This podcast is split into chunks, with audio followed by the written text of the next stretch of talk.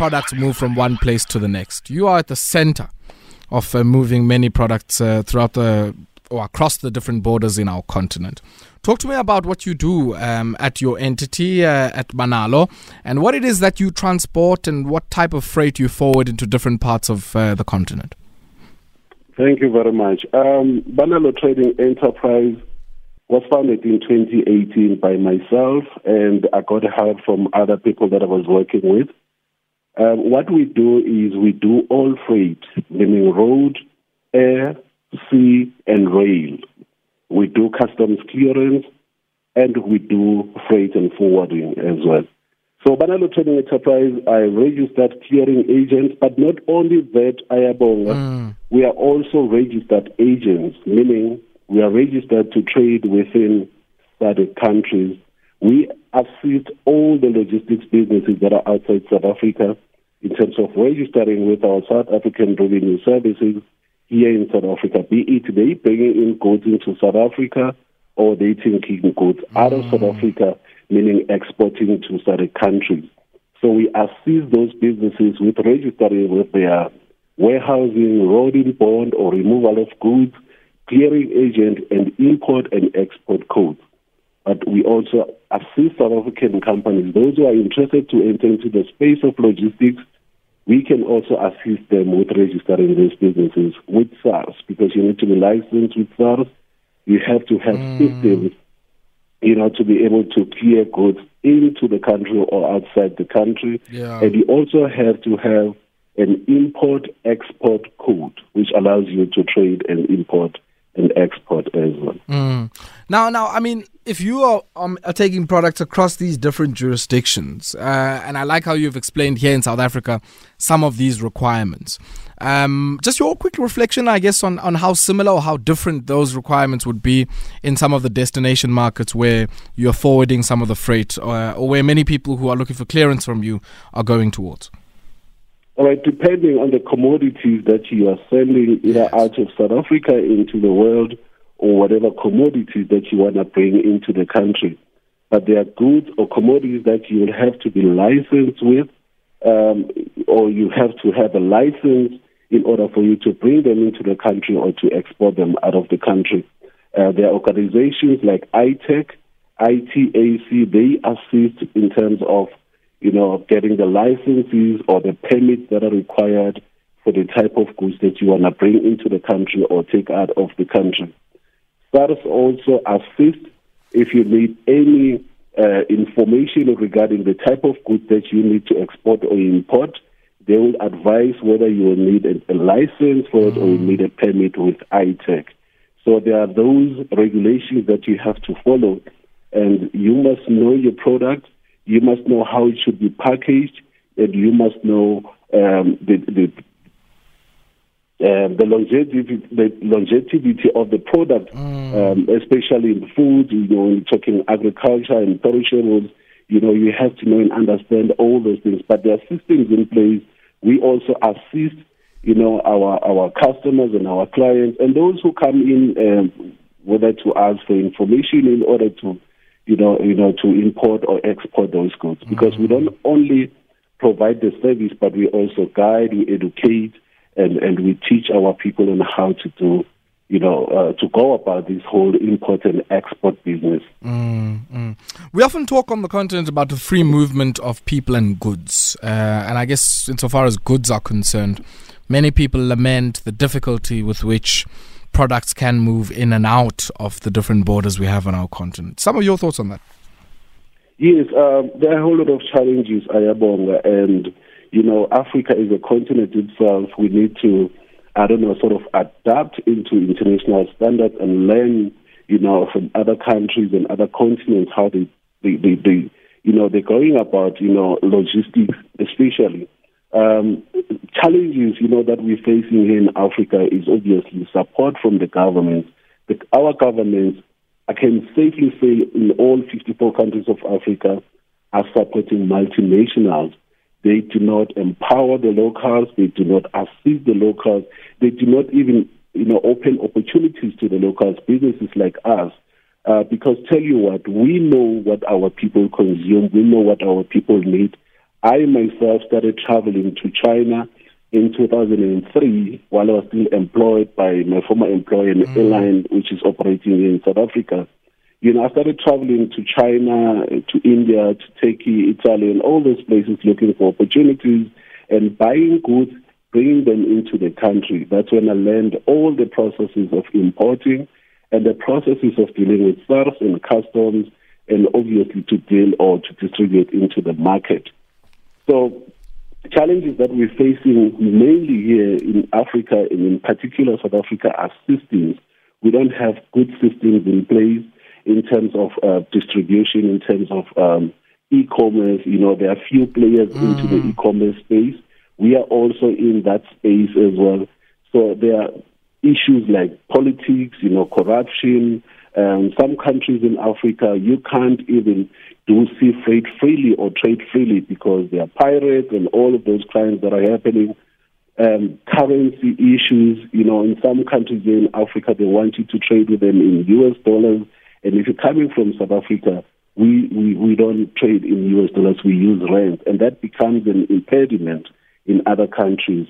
Language issues, you know, high uh, surcharges, and even access to other ports and access to other countries. Some countries don't have the, the formal infrastructure and good infrastructure to receive goods and to deal with all customs clearance issues, you know, infrastructure and, and multinationals, you know, the big guys, you know, are trampling on us, Ayabonga. Mm. And we, they, they're not leaving us any space into the business. They, they, they, they make sure that they, they occupy the space and they monopolize in this business. So people or guys like us have a really. I can safely tell you here in South Africa, I'm one of the few guys who know and understand and operate in this space. Um, talk, talk to us no, briefly. I mean, I, I, guess you raise very important points, even just about the distribution infrastructure and the role and dominance of major firms there. I mean, you you had your own experience where you're hoping to, I guess, acquire a warehouse out in Mozambique. Uh, yeah, talk to us about that. Yes, um, we had many challenges. You know, um, we we there's a logistics business, a big logistics business from um, America, and they're also based in Dubai mm. and Kuwait. We have good relationships uh, relations with the guys. Were in a mission of of building 19 uh, warehouses in Africa. They identified, you know, countries like Mozambique, Kenya, Tanzania, um, Nigeria, and many other countries. I think 19 of them in, in Africa. So the relationship that we had with them in Dubai, because we also had an office in Dubai, they wanted to get us into that space of warehousing. So in a process in 2019, we were process of buying a warehouse in Mozambique, but we couldn't. Um, we couldn't even transfer money from our accounts here in South Africa into, you know, um, Mozambique. We mm. registered in Mozambique. There's Banalo Trade in Mozambique. We are fully registered that side. We have a bank account with FNB Mozambique, but we couldn't transfer funds from South Africa to Mozambique, FNB to FNB. Um, South African um, South African uh, Reserve Bank stopped the whole transaction because they looked at that as foreign direct investment, whereas you know, Mozambique, I was born in Nelspruit. For me to drive from Moza- uh, from Nelspruit to Mozambique, it takes me less than two hours. Mm, mm, uh, mm. But I couldn't, I couldn't even open, you know, or buy that warehouse. We had an office at the border of Mozambique and South Africa, but we couldn't trade easily.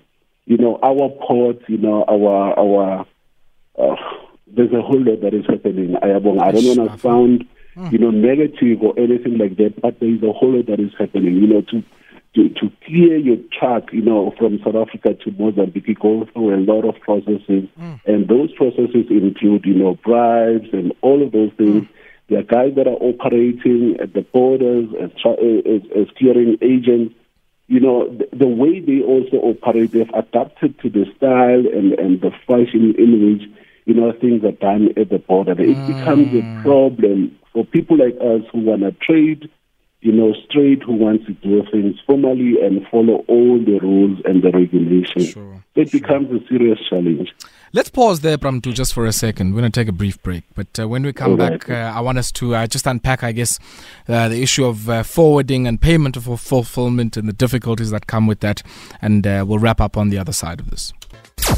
The SMME xChange. Make, it happen. The SMME xChange. Right now on Metro FM Talk. Yeah, 18 minutes it is before 9 p.m. It's the SMME xChange uh, here on Metro FM Talk. We're in discussion with Mduduzi Mahlodi, he's the founder of Banalo Trading Enterprise, uh, which uh, is out in the world of uh, freight logistics, freight forwarding, and uh, many other uh, activities associated with the distribution of goods across our borders. And yeah, I guess lamenting the difficulties one would find in many of these customs points across our continent, in particular here in our region region. And um, I guess, uh, Pramtu, you know, you are mentioning the difficulties associated with customs, um, especially, and I guess the challenges you had in setting up a distribution center out in Mozambique. Talk to me about, I guess, the currency challenges that might come with it. I mean, you forward people's freight. You might have to, as you come into different spaces, pay in different currencies, uh, keep track of that. From a business perspective, how have you been able to na- navigate that? Metikash, you know, bond notes, Zimbabwean dollar, pula, uh, you know, Namibian dollar or rand or whatever, you know? Yes, yes. It becomes a serious challenge. The easiest way of dealing with this ayabonga is dealing from bank to bank or bank mm, to bank. Sure. Um, you don't want to go the route of using um, MoneyGrams and all these other types mm. of payments um, because as a business you want to trade, send your money across or pay for whatever services that you need to pay for. Uh, and, and then receive the goods in time. But it becomes a serious challenge. Sometimes it will take forever. And as the small guys, we lose business. We lose the small guys that are coming in um, into our office, you know, for those type of services because they become impatient, and then you start looking um, uh, as if you don't know what you're doing. So that's that's where the challenge is. The multinationals have a way of dealing with this because they have established themselves, they've got relationships with the government, and it becomes easy for them, you know, to move monies around. But for us, I'm going to have to deposit money here in South Africa and hope that they send it to the other side in time, and the money uh, I mean, gets to the other side in time. And remember, the goods will never be or will never reach the, the destination if they are not paid for properly. There will never be received on the other side if the person on the other side or the buyer or the client on the other side has not received their money. So it becomes a serious challenge. I don't know. Um, we hear of stories, they're talking one economy in Africa. I hope that comes soon for the sake of our logistics businesses because that will assist us a lot. Yeah, yeah, yeah. And uh, I guess just as we wrap up, I mean, any advice you might have for people who uh, might be interested in this type of uh, businesses, least of all in the provinces that are alongside other African countries uh, here in South Africa, what advice would that be? Look, there are many opportunities in this space, Ayabonga. Uh, my advice would be uh, get guys like us who can sit down with you and explain to you, you know, how, you know, you know, things are done in this space. There are a whole lot of opportunities in logistics. Ayabonga. It's not only, you know, freight or forwarding only. There's maritime logistics, you know, people own ships. Mm. They own the cranes. I don't know if you've seen uh, the cranes at the harbors. You know, those big cranes that are moving the, the, the containers around, they are owned by people, individuals. There's a lot of money. Those cranes, they charge per, you know, you know, the lifting and they charge per hour and all of those things. They're owned by individuals, but our people are not in that mm. space. There's warehousing, there's storage facilities. You know, there are a whole lot of opportunities in this space, but we are limited because we only know a few guys and we only get involved in logistics when we have to import or export goods as individuals. But as a business, there are opportunities. We like I said, we're not only providing a service, but we serve our people in teaching them, in guiding them, in explaining to them, you know, how are things done in this space. But I invite every South African to get up.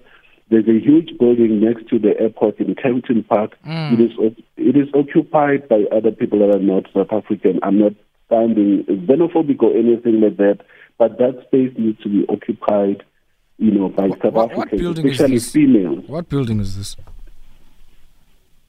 Sorry? I'm asking what what building is this? Uh, what kind of building is it?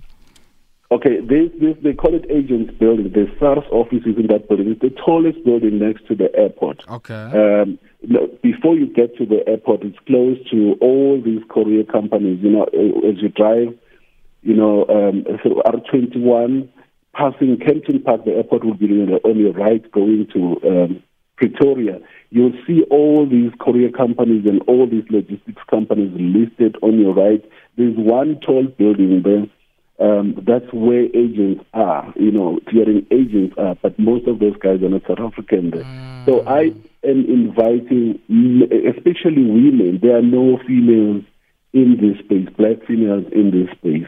You know, they you'll find them in pockets, but they're only employed. They are employed by the companies that are running those, you know, you know, those offices. Sure. So there are a lot of opportunities, Ayabonga, and let's explore them. If we can get extra support from the government and get our people, you know, believing in us, local and, and, and growing businesses in this space and support mm. us because we need business, especially now after that, you know, you know, the national lockdown and COVID-19, it crippled yeah. us. We had seven offices, Ayabonga, they're all closed. We're employing close to 200 people.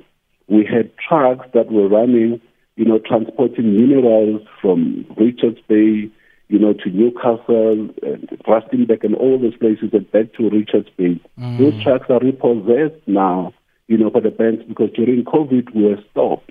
We couldn't work, we couldn't do nothing, and I couldn't pay for, you know, the trucks. We had all our offices closed. Close mm, to 200 people sure. lost their jobs, and now we left it dead and and and CCMA, you know, you know, cases because now the people took me to CCMA. Mm. Obviously, workers need to be employed. Sure. So sure. we we we asking for any support, um, you know, at Banalo Trading Enterprise that can be offered to us in form of work, not only money, but work. Give us work because we can do the work, mm. and then we're going to be able to pick ourselves up from there. Bramtu, Thank you very much for taking time out to speak to us. I really appreciate you taking time out, and uh, thank you very much uh, uh, for coming through here on Metro FM Talk. I appreciate it. Just one more thing, please, Ayabonga. Mm-mm. If people want to, yeah, yeah, okay. they want to reach to us, uh, they, con- they can contact me at kenneth at banalologistics.com or my number 073 351 9078. Okay, and uh, we'll certainly uh, keep that at the tail end of our podcast and hopefully share those details out on Twitter as well. Thank you very much, uh, Mdu Mahlodi, for your time tonight. Kakhulu.